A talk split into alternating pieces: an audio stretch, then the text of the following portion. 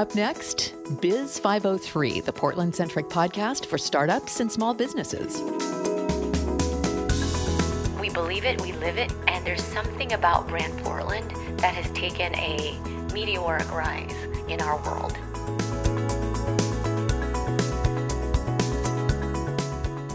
Good afternoon, and welcome to Biz 503, the Portland centric podcast for startups and small businesses. I'm Rebecca Webb, co founder of Portland Radio Project.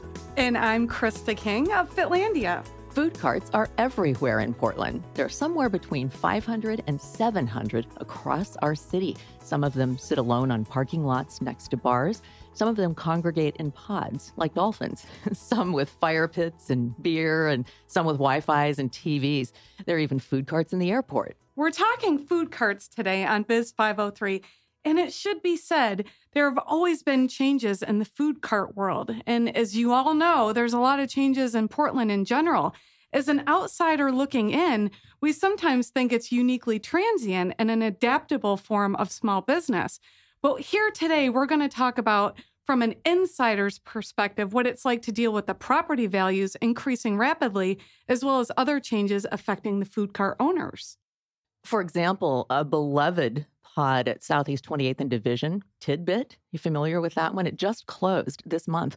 And two other pods, one at Zidell Yards in the South Waterfront, one called the Cubby Hole at 15th and Alberta Northeast. Those closed at the end of August. And again, some people think that food carts were always meant to be a pop up business and to be temporary. But we want to expose the real experience as a food cart owner. And as me living in Northeast Alberta Arts District, I'm certainly aware of all the changes that have been happening in the industry. With us in the studio today, Brett Burmeister, editor in chief of Food Carts Portland, the city's preeminent food cart blog, also a food cart tour guide. Do you use those segues? Yeah, no, no segues. We also have Greg Abbott, former owner of Whiffy's Fried Pies, which stood at 12th and Hawthorne for many years, was one of the first food carts, in fact, on the east side. Welcome to you both. Thank you. Thank you. And special guest, Veronica Gutierrez, co owner of La Arepa, a Venezuelan food cart with locations at 52nd and Sandy and 52nd and Foster, which is right across the street from our studios. How handy is that? Welcome, Veronica. Happy to have you. you. now, before we get started, you brought in something that looks just delicious from your food cart across the street. Can you tell us what these are? Well, those are uh, patacon. It's uh, plantain. It's a sandwich made of mm. green plantain. We use the plantain instead of the bread, and we fill it up with meat like chicken, beef, fish, or we also made it as vegan or vegetarian options. So we got for everybody. Krista plunged right I in. did. And it's really tasty. I mean, everybody. amazing. it is a flavor bomb. Yeah, it hmm. is. That's I- the idea. And we also add salad and mayo, mustard, and cotija cheese. Oh, I love it. The textures, everything. So Appreciate tell us a little bit more about your cart. You own it with your family, correct? Yeah, yeah. It's a family business. My parents opened the first one back in 2011 in A La Carts food pavilion, another pod that was sold for development. So they had to move to Northeast and Sandy Boulevard uh, last year. So that's why we had to make this movement. And we decided to open the second one in Southeast because we didn't want to abandon our Southeast customers. So that's the reason why we opened the second one to come back to the origins, which is Southeast Portland. And talk about the meaning of La Arepa. La arepa is our special bread. It's the bread that we use for everything in Venezuela. And it's made of cornmeal, which is gluten free. And we fill it up with everything. I mean, everything you can imagine can be inside an arepa. We open it as a pocket and we fill it up. So that's Love the it. arepa. Yeah. and it is delicious. What was that like for you to watch your friends have to move their cart?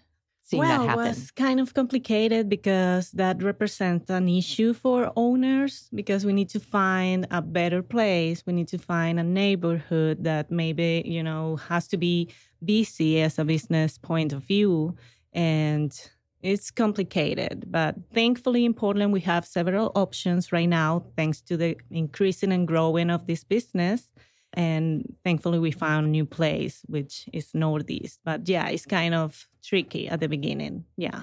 And why did you decide to start a food cart rather than open a regular restaurant? Because we saw that, well, my parents at, in 2011, that was an activity who was like a growing up, and Portland is a very open minded uh, community for this type of activity. So we decided that it would be better to start like small than to risk. And we decided like opening a food truck instead of restaurant. That's awesome. So Yeah. you mentioned that there was a move, and I think Mhm. for a lot of us that view food carts as being portable, we might think it's easy. But tell us what the No. real experience is like to have to move. No, you have to inform to the health department about your move. You have to pay for moving your card. And also, of course, you have to pay a higher uh, price rent fee because not all of them, not all the pods have the same price. So maybe it can represent an increase in your monthly payments and your expenses as well. And then I'm thinking about all the back end stuff as an entrepreneur, the website and communicating with your loyal everything, customers. Everything, marketing materials, website. Right. And also, we work with delivery companies. We have to, of course, inform all of them to avoid misunderstanding with customers that uses those websites as well. Like maybe we, for example, we were located in Martin Luther King before moving to Southeast, the second one.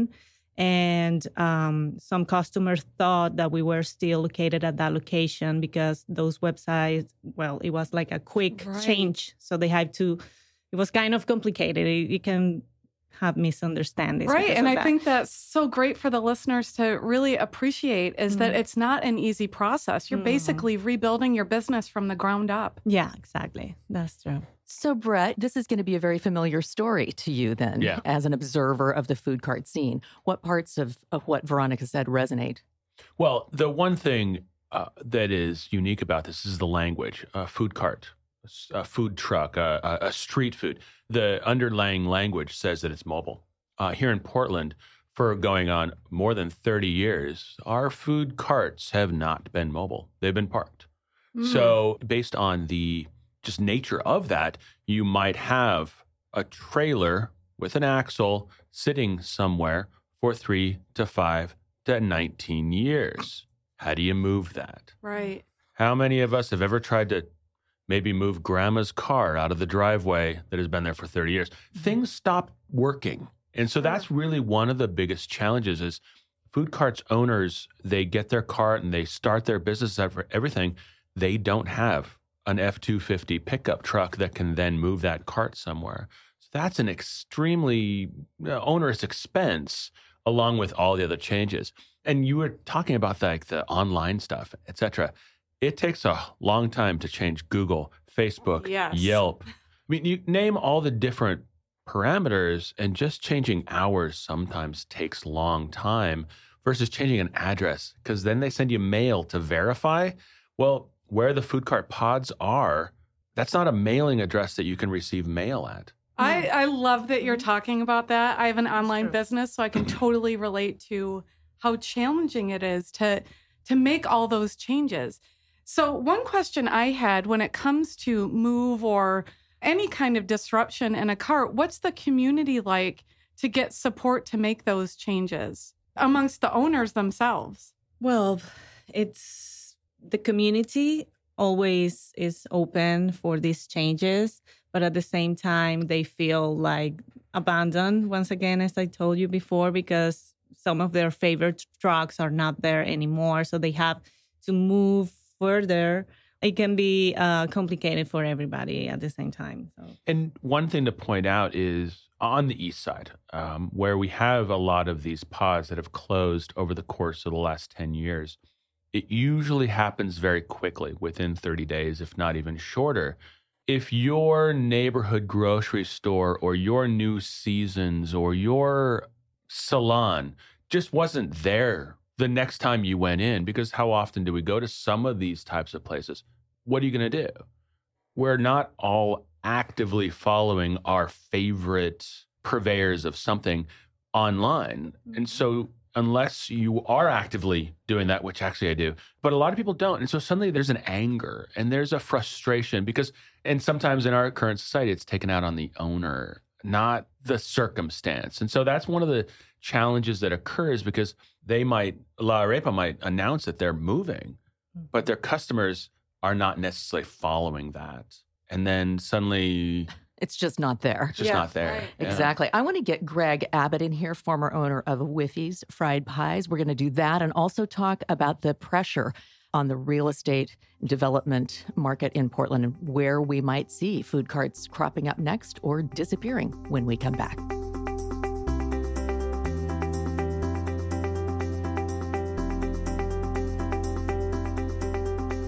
Support for Biz 503 comes from acreative.agency, specializing in marketing automation and web development. For more, go to acreative.agency.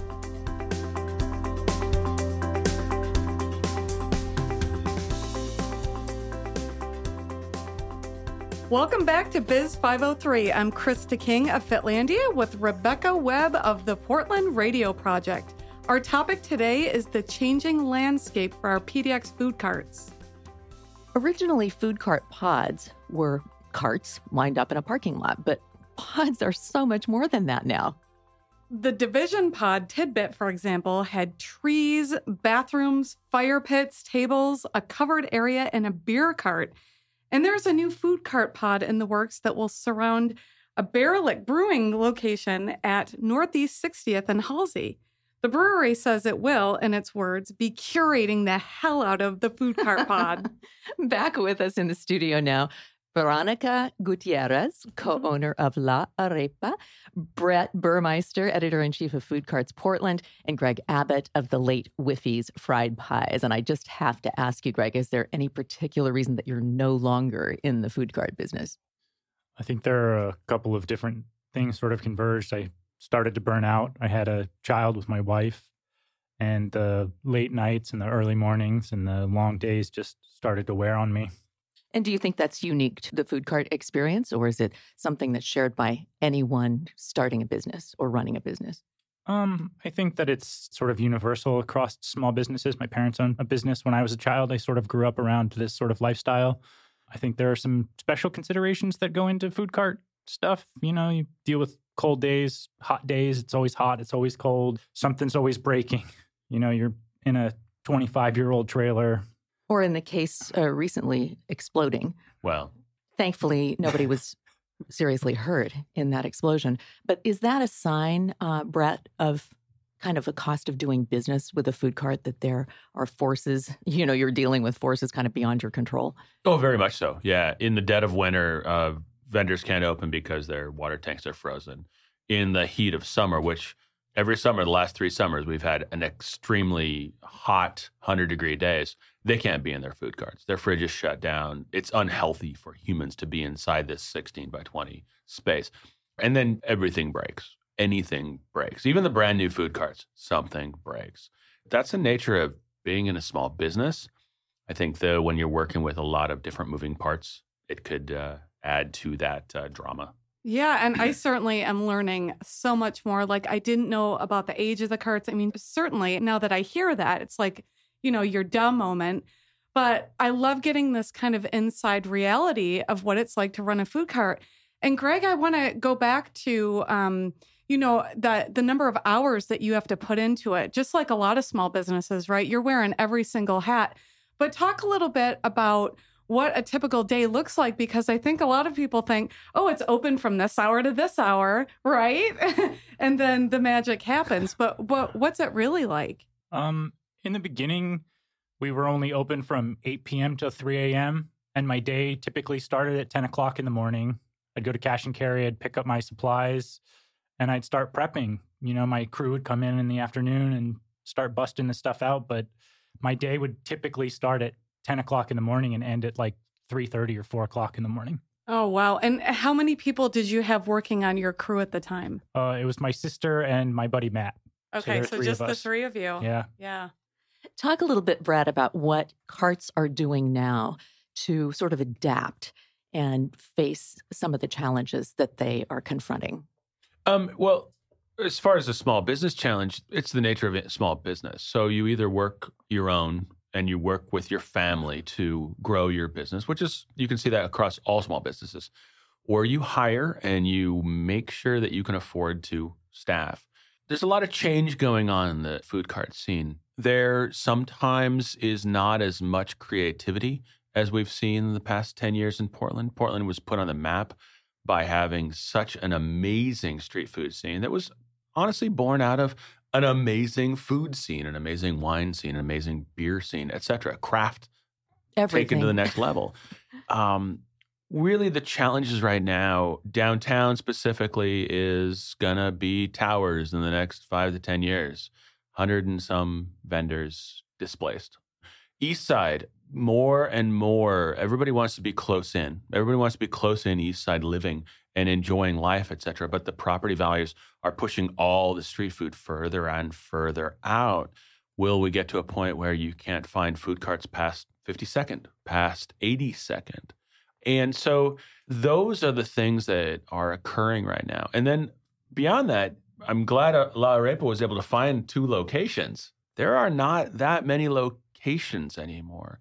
If you suddenly displace 12 carts, that means 12 vendors need to find a new location. There are not 12 new locations available.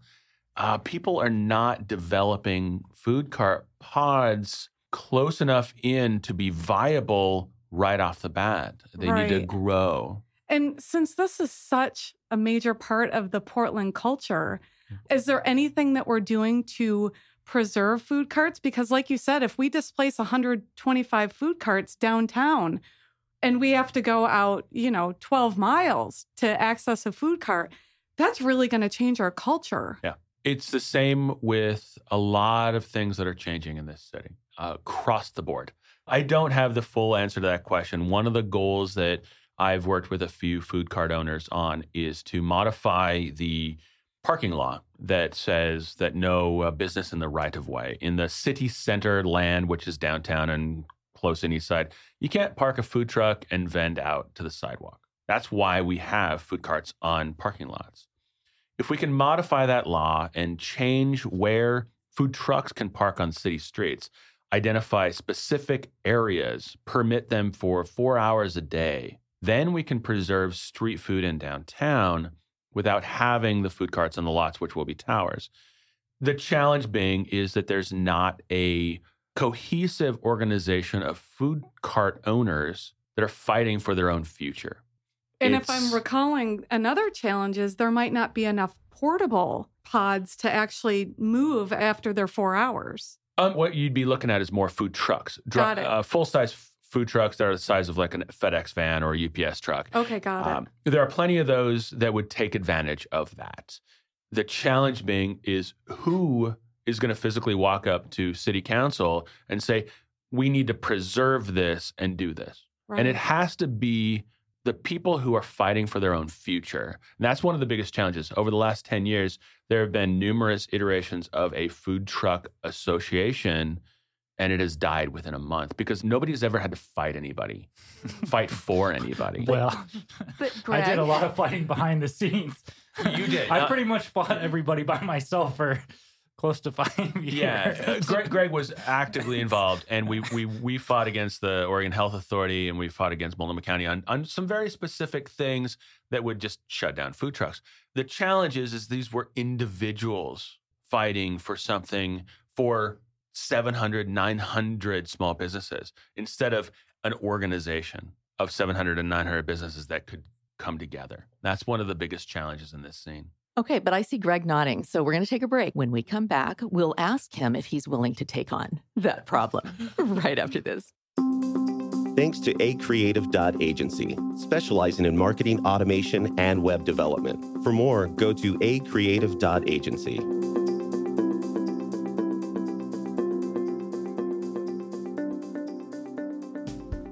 Welcome back to Biz 503. I'm Rebecca Webb with Krista King, and we're talking about the changes in the PDX food cart scene today pods opening, pods closing. Rarely have we seen this much change. Yes. And Greg, I want to kind of explore a little bit more about your experience in fighting that good fight and trying to organize and create some stability around the food cart scene. Can you tell us a little bit more about the work that you were trying to do? And we should remind our listeners that Greg is the former owner of Whiffy's Fried Pies, which was at 12th and Hawthorne for years. So, what about it, Greg? Um, well, Brett and I, at one point in 2011 or 2012, put together a street food association, and we had probably six months worth of meetings once a month. We had a pretty good mailing list going but there wasn't enough follow up with everyone. And the issues that were sort of driving that in the background, Brett and I were working to take care of on our own. And because it never became a real existential crisis, I don't think that anyone really even realized how much of a crisis was going on at the time, like how close the health authority was to making rules that would have made it prohibitive to have food carts in the city. They were pushing pretty hard. Um, and I think the fact that there was no existential crisis for a lot of these business owners, they thought, oh, this will go on forever. No one will ever step in and make a, enough of a fuss to make this hit home for them. So obviously, we want um, healthy food. We want safe food from our food carts. What was the issue? In what way were they making it impossible? What was the standard? Um, they were trying to. I forget exactly how they were trying to mop sinks. Yeah, there were one some, of the there. things. One of the things was mop sinks, like having a mop sink in a 16 by 8 foot space is prohibitive and restaurants were required to have a mop sink so it was a sort of contentious issue. Meaning that you are not washing your mop in the same sink that you're preparing food. right. And there are other ways that you can go about mopping the floor without having a mop sink and that was one of the things that we ended up sort of working out.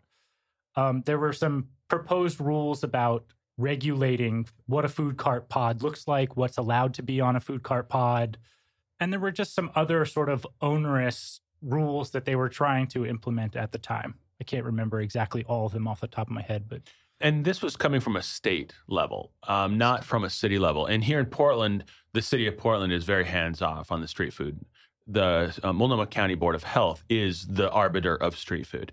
And I will point out go to Multnomah County Board of Health street food. They have a guide for how to open up a food truck, and they've won a federal and state awards for it because it's in 12 different languages. Uh, Multnomah County Board of Health is listed as one of the best counties to uh, work with in street food and in restaurants across the nation. So it was interesting that this was coming from a from a state perspective, saying that you as Multnomah County, you're not doing enough because we were the only ones in the state that were really doing street food.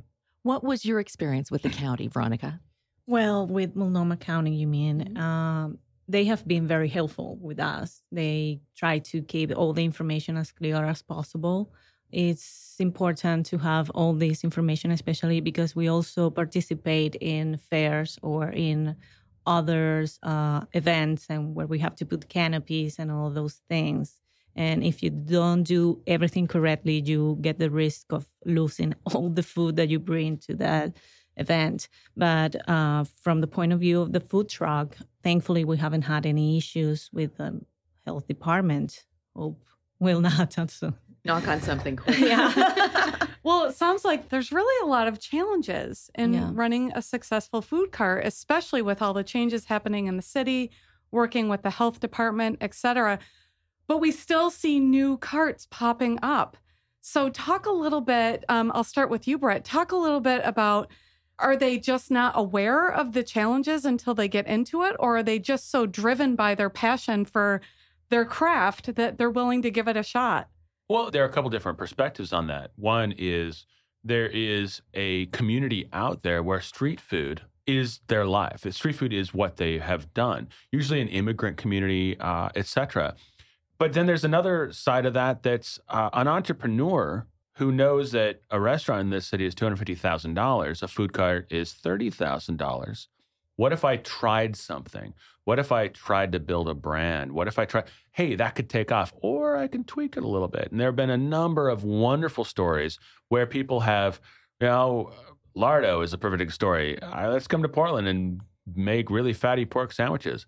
Will Portland eat them? And we ate them all. So um, those are the examples. So a low cost uh, entry compared to a brick and mortar, and it can be a very lucrative enterprise compared to a brick and mortar Okay. based on a cost.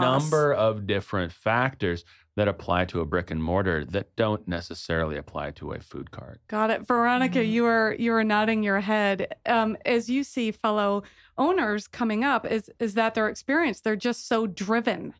Yeah, of course. You want to do everything the best way, possible and to follow all the rules, even though some of those rules are kind of nonsense. But those things you have to to follow to continue the, the idea. And for example, we decided that maybe in the future we will be experiencing with doing a business as a restaurant per se or selling in grocery stores because the food truck scenes allows you to be more creative and to maybe expand your business in other branches that allows you to develop more as a business now that you have your brand developed with the customers now everybody knows you thanks to the food truck so yeah it's very important for us So, Brett, are food carts responding to all the change? Are they able to respond?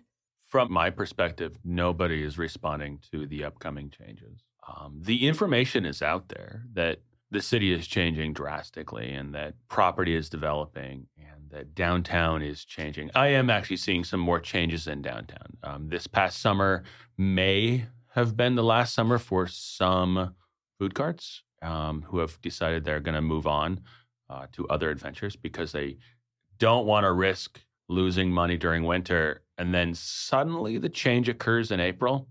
So they have they're actively finding their next adventure or actively moving their cart. Um, we don't know. Nobody unless you are working for the city of Portland or the owners of the property you don't know when that deadline is going to be. But if you're in downtown Portland um, you're on a month to month lease and they can ask you to leave at any point. And that's that's scary. That's if you're a small business owner and somebody says, "Oh yeah, by the way, in 30 days, bye," and you have no recourse, it's, Yeah, and it- it's a, and- it's a scary thing. And it sounds like that alarm bell hasn't really rung for everyone yet to organize and start proactively working with the city to create some of that security. Correct. Yeah. So, is there no organization presently that represents food carts? That is correct. So, Greg, are you up for the job? No. I'd be happy to help somebody organize it. I'd ha- be happy to transfer all the knowledge that I have, get them on all the committees that I used to be on, and help organize the thing. But I don't have the time or the energy at this particular moment to. There are people who are out there actively engaging with the Multnomah County and the state and the city, but it's one person or it's two people, and that's that's hard to affect change unless you have a body of politic behind you. I think what we'll do is in the blog post that we have up about food carts, we'll go ahead and invite people if they want to participate in something like that Yeah. and provide them with your contact information. Okay, you guys have been amazing. What an interesting, this is very different than the conversation that I thought we were going to have today. And uh, I, I think you really gave us a good look inside some of the struggles the industry is facing. So, Greg Abbott, uh, formerly of Whiffy's Food Cart Pies, and also Brett Burmeister, editor of Food Carts Portland, and also Veronica Gutierrez yeah of La Arepa uh. Food Carts on Foster and 52nd, and also the other location is Sandy Boulevard. Sandy Boulevard. and about 50th? Food Park, Yeah. Yeah, Rose City Park. Great. Fabulous uh, to see you here today. And say the name of this dish one more time. Thank you. It's a patacon. It's made with green plantain and is filled with chicken or beef salad supreme, which is- our version of the coleslaw. Delicious. Thank you so much for sharing it with us today. Thank you. And next week on Biz 503, we're going to delve into businesses with a mission, social entrepreneurship. See you then. Have a great weekend.